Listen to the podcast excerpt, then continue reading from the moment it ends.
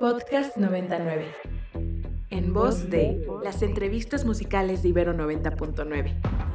En voz de por Ibero 90.9. Previa a su presentación en el emblemático Salón Los Ángeles este 4 de junio, Regina de Miguel platicó con Israel Campos de Sonido Gallo Negro en el en vivo con 99. Ya se está armando la cucucumbia aquí en el en vivo con 99 y es que ya tenemos aquí a nuestro queridísimo Israel de nada más y nada menos que el sonido gallo negro, que bueno, nos van a estar platicando de varias cosas, pero entre muchas de las cosas que vamos a platicar hoy acerca de su presentación en nada más y nada menos que el Salón Los Ángeles este 4 de junio, no se lo pueden perder. Así que Israel, bienvenido a la cabina de Ibero 90.9, ¿cómo estás? Muchas gracias, muy bien muy bien. Eh, acá corriendo un poco y con el calor, pero lo logré. Venga, como te decía, pues, pues ya estás aquí y qué gusto. Eh, Sonido Gallo Negro siempre ha sido parte eh, importante de Ibero 90.9, siempre nos ha encantado tenerles por aquí. Así que cuéntame pues un poco, ¿qué vamos a ver el sábado en el Salón Los Ángeles?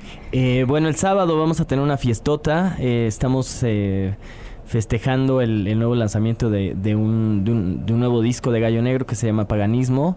Y aunado a ello pues vamos a también a presentar una reedición de nuestro primer disco en vinil que es el eh, Cumbia Salvaje que es un disco que se agotó hace 10 pues, años y que de nuevo pudimos volver a hacer copias para los, para los amantes del vinil y pues para todos los fans que nos no lo habían pedido durante mucho tiempo. Entonces es un festejo doble y puede ser triple porque vienen muchos amigos de, eh, especialmente a esta visita, ¿no? Que, que unos amigos de Francia que se llaman For Real y Molly Louis, la silbadora, también viene desde LA para, para tocar unos tracks con nosotros. Y viene el doctor Lacra a poner unos ritmos desde Oaxaca también. Buenísimo, entonces se va, se va a armar el zapateo el sábado en el Salón Los Ángeles, supongo. seguro, sí.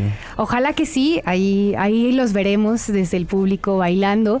Y bueno, ya que nos estás contando que van a presentar este nuevo álbum de nombre Paganismo, ¿por qué no nos cuentas eh, de qué va este álbum? Porque siempre los álbumes de Sonido Gallo Negro como que tienen un montón de simbología, tienen como muchas historias detrás, incluso algo que me llama mucho la atención de la banda es como todo este imaginario visual que hay alrededor de, Sonido Gallo Negro. Entonces, ¿por qué no nos cuentas un poco más de todo lo que va a implicar este nuevo álbum?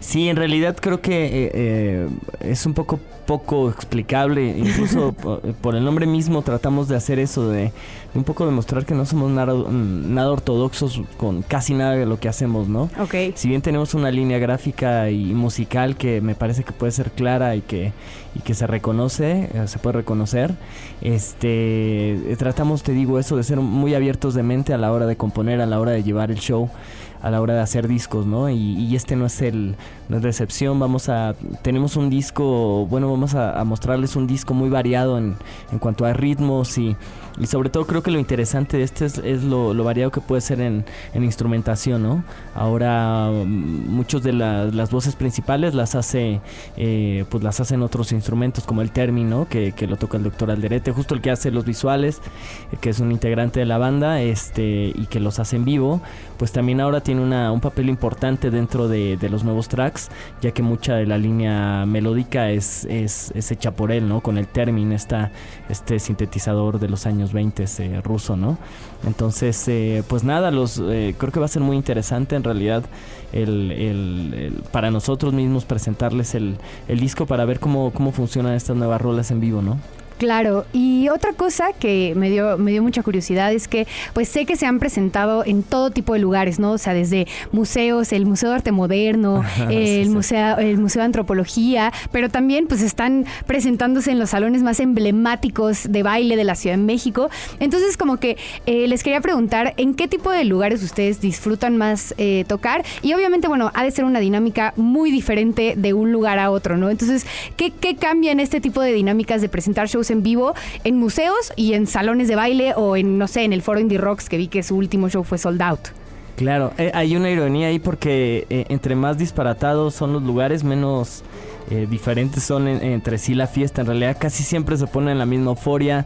Este Eh, nosotros como en un principio justo empezamos empezamos siendo la banda de los museos porque tocábamos en todos los museos. Qué chido. Eh, sí, era una, era una forma como, era la única forma que teníamos en ese momento de presentar el show, eh, porque como era un, un, show con visuales que justo hacía el derete, lo, los venues no estaban muy acostumbrados o no, no les daban una importancia, ¿no? No les daban la importancia correcta al al, al, que lleváramos visuales. Entonces los museos eran los únicos interesados. Decían, ah, es audiovisual, sí, venga, preséntenlo. Entonces pudimos hacer mucho de ello.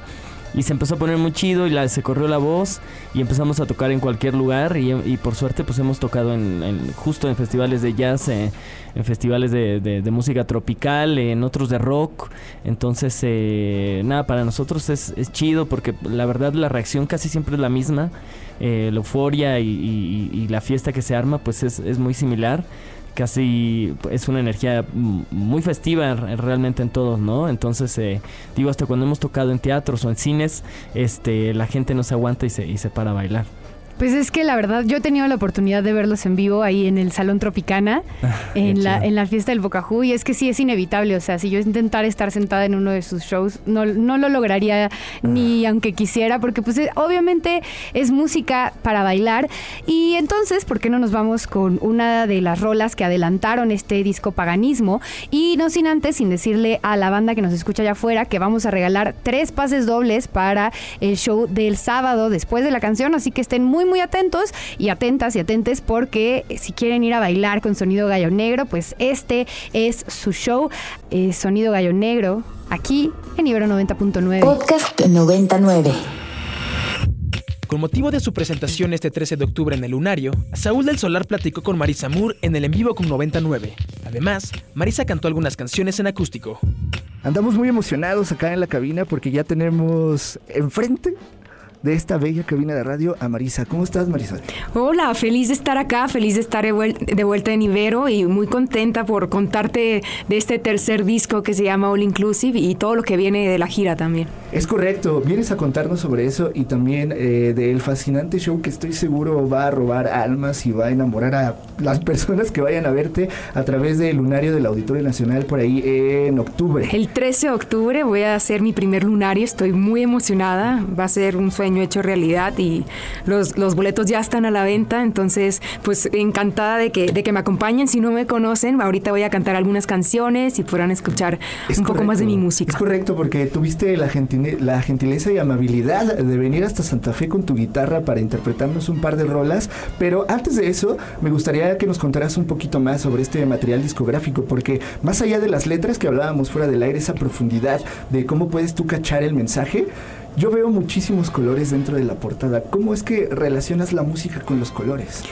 Pues tocaste un punto muy importante de este disco y se me hizo muy importante compartir tantos colores en este disco porque viene de, de, una historia que no muchos conocen, pero yo cuando llegué, yo soy de Hermosillo, Sonora, y cuando llegué a Ciudad de México, la vida me fue metiendo como en rollos espirituales, cosas de meditación, terapias, y una de las terapias que tuve fue una que se llama Abrasoma, y es una sanación del alma a base de esencias minerales, y son como 101 fra frasquitos de, de dos colores cada una en una vitrina y me dijeron, con cuatro eh, frasquitos tú vas a terminar un proceso espiritual y con eso me dijeron prácticamente toda mi vida y yo terminé así como moqueando y fue como una experiencia muy wow. bonita y fue una sanación de cierto modo también de colores, ¿no? Creo que los colores nos transportan a ciertas emociones aunque no nos demos cuenta y si tú vas a un lugar, de repente hay un lugar que, que no te sientes muy cómodo y también viene del color, ¿no? Aunque uno es como un poco inconsciente en ese momento de eso. Entonces se me hizo muy bonito, o sea, de hecho cada canción de este disco, cada portada tiene dos colores. Dos colores porque es, son los sentimientos que yo relacioné con cada tipo de, con, con cada una de las canciones. Wow. Entonces fueron muy escogidos esos colores y, y creo que este disco es un viaje a las islas del Caribe a través de sus géneros musicales. Sí, y el Caribe. Bachata, bachata también. Hay calipso, bachata, merengue, cha-cha-cha. Y el Caribe es eso, es una vida llena de color.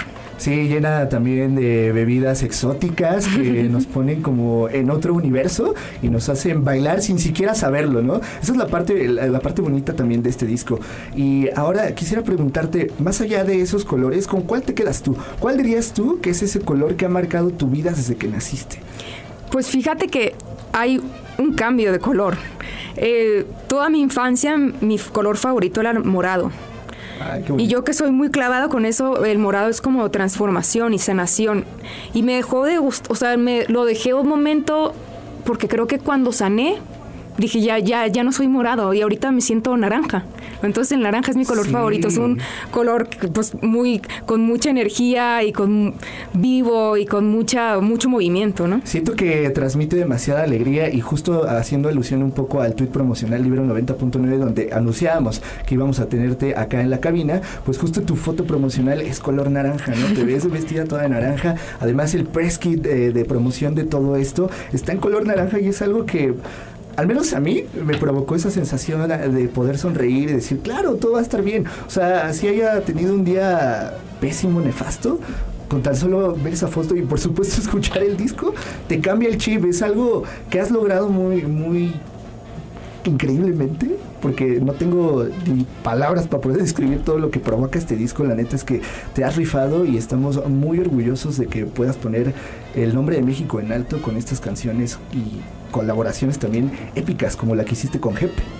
Sí, la verdad es que como dices, tengo colaboraciones bien bonitas. Está Jepe, en Ojitos de Aceituna, está Alex Cuba, está Gabriel Pagán, que es un cantautor dominicano que, que, me gustó mucho su voz y con el cual se me hizo padre colaborar en un merengue, porque yo nunca había hecho como un merengue tan bailable. Entonces fue, fue bien bonito. Tengo eh, la fortuna de tener grandes colaboraciones a lo largo de mi carrera y, espero que, que, vengan más, ¿no? Porque tengo muchísimos sueños, me encanta soñar en grande y, eh, soñar con colaborar con artistas que admiro y que he seguido su trayectoria. ¿Cuál es esa colaboración que quisieras tener sí o sí en la vida? Carlos Vives y Juan Luis Guerra en este momento vida. Y Drexler, Jorge Drexler, bueno, es de mis cantautores favoritos. ¿Y no has pensado alguna vez colaborar con Bad Bunny? La verdad es que de momento no, no, no descarto, la verdad es que no estoy cerrada a ningún género. A veces me han preguntado, ¿y tú colaborarías? La verdad es que, ¿por qué no? O sea, creo que mientras el mensaje, yo cuido mucho las letras de mis canciones y el mensaje que doy en cada una de las canciones. Entonces, mientras el mensaje sea algo positivo, algo que, dices, que dices tú que, he logrado hacer, que, que la gente cuando escuche mi música se ponga de buenas, si es así, si es una melodía y una letra con la que conecto, adelante. Pues perfecto, de verdad, eh, pues si te parece prudente, nos encantaría muchísimo poder escuchar alguna de las rolas en acústico, en vivo y a todo color para la audiencia Ibero 90.9, así que los micrófonos son tuyos, presenta lo que nos quieres interpretar y acá nosotros gozamos, por supuesto. Esta canción se llama Aquí me tienes.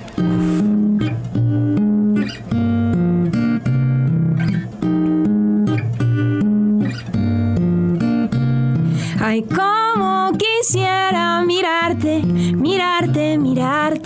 que me despierte tu amor. Tomar un avión al Caribe y besarte, descubrir en tu piel el calor. Ya no aguanto tenerte cerquita de mí sin decir que te quiero, te quiero pa' mí. Tú me bailas, pero no dices que sí, ya no aguanto. Aquí me tienes, de aquí para allá. Me enamoras con tus ojitos de encanto. Tú así vienes, de aquí para allá.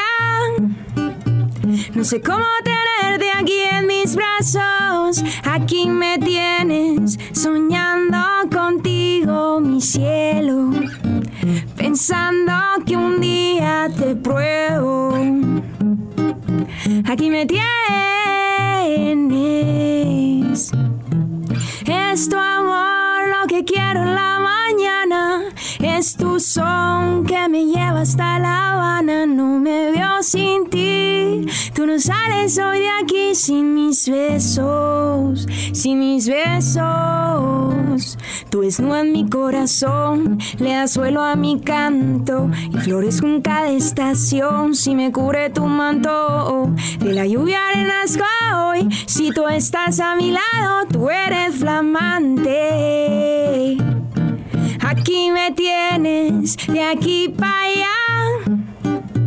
Me enamoran con tus ojitos de encanto.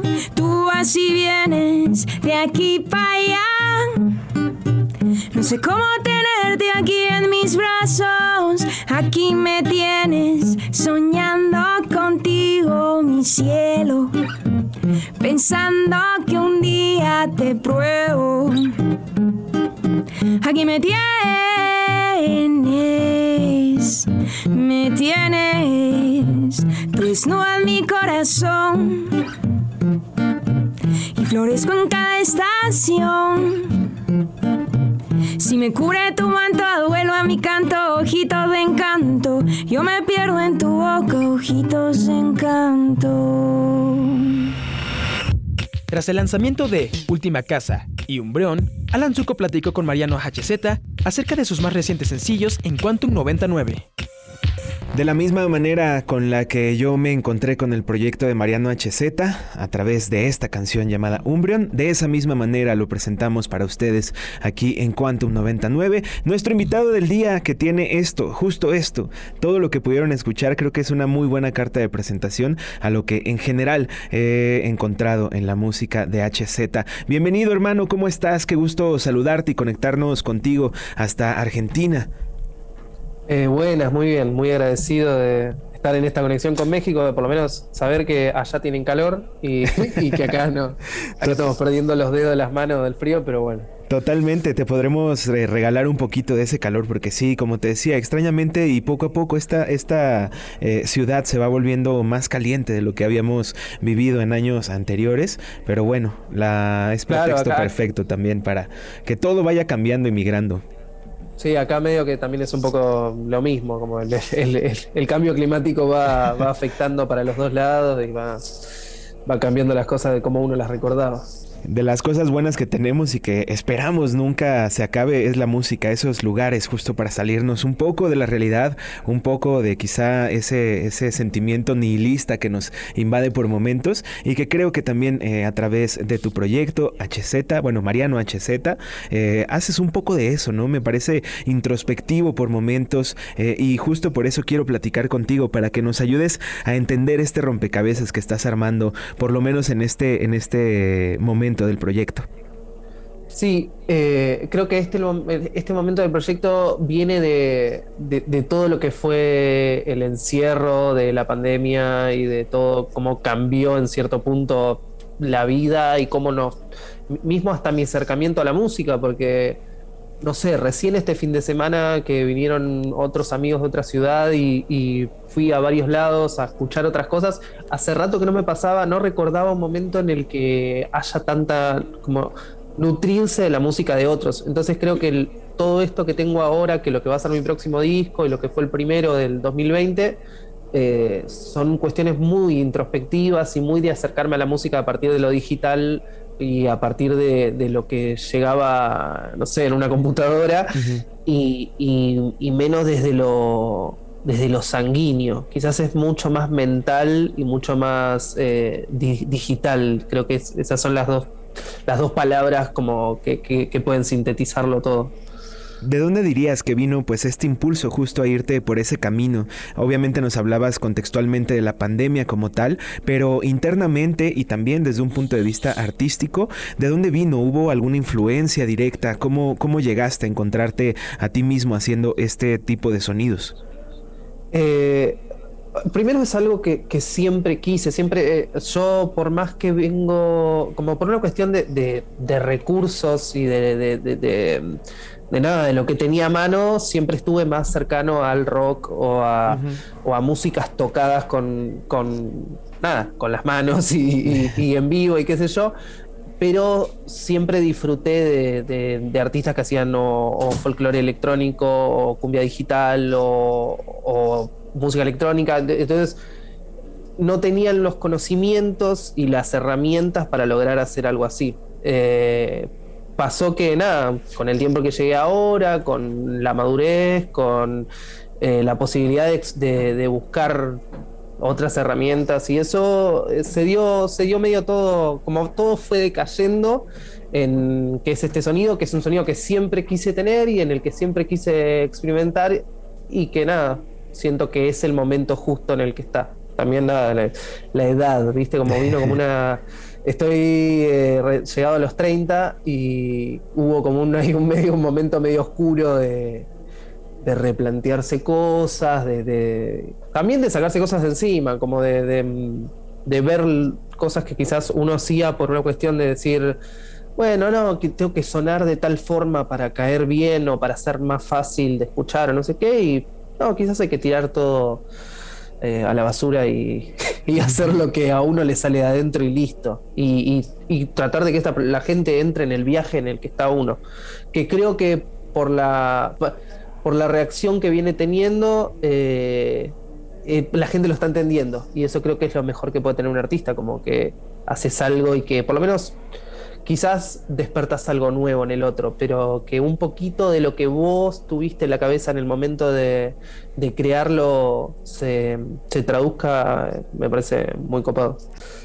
Vamos a darle pues, esto es Última Casa, nuestro invitado Mariano HZ, en Quantum 99. Para más contenido como este, visita ibero99.fm. Visita ibero99.fm. Descarga nuestra aplicación disponible para Android e iOS o busca en voz de en plataformas digitales. O busca en voz de en plataformas digitales. En voz de.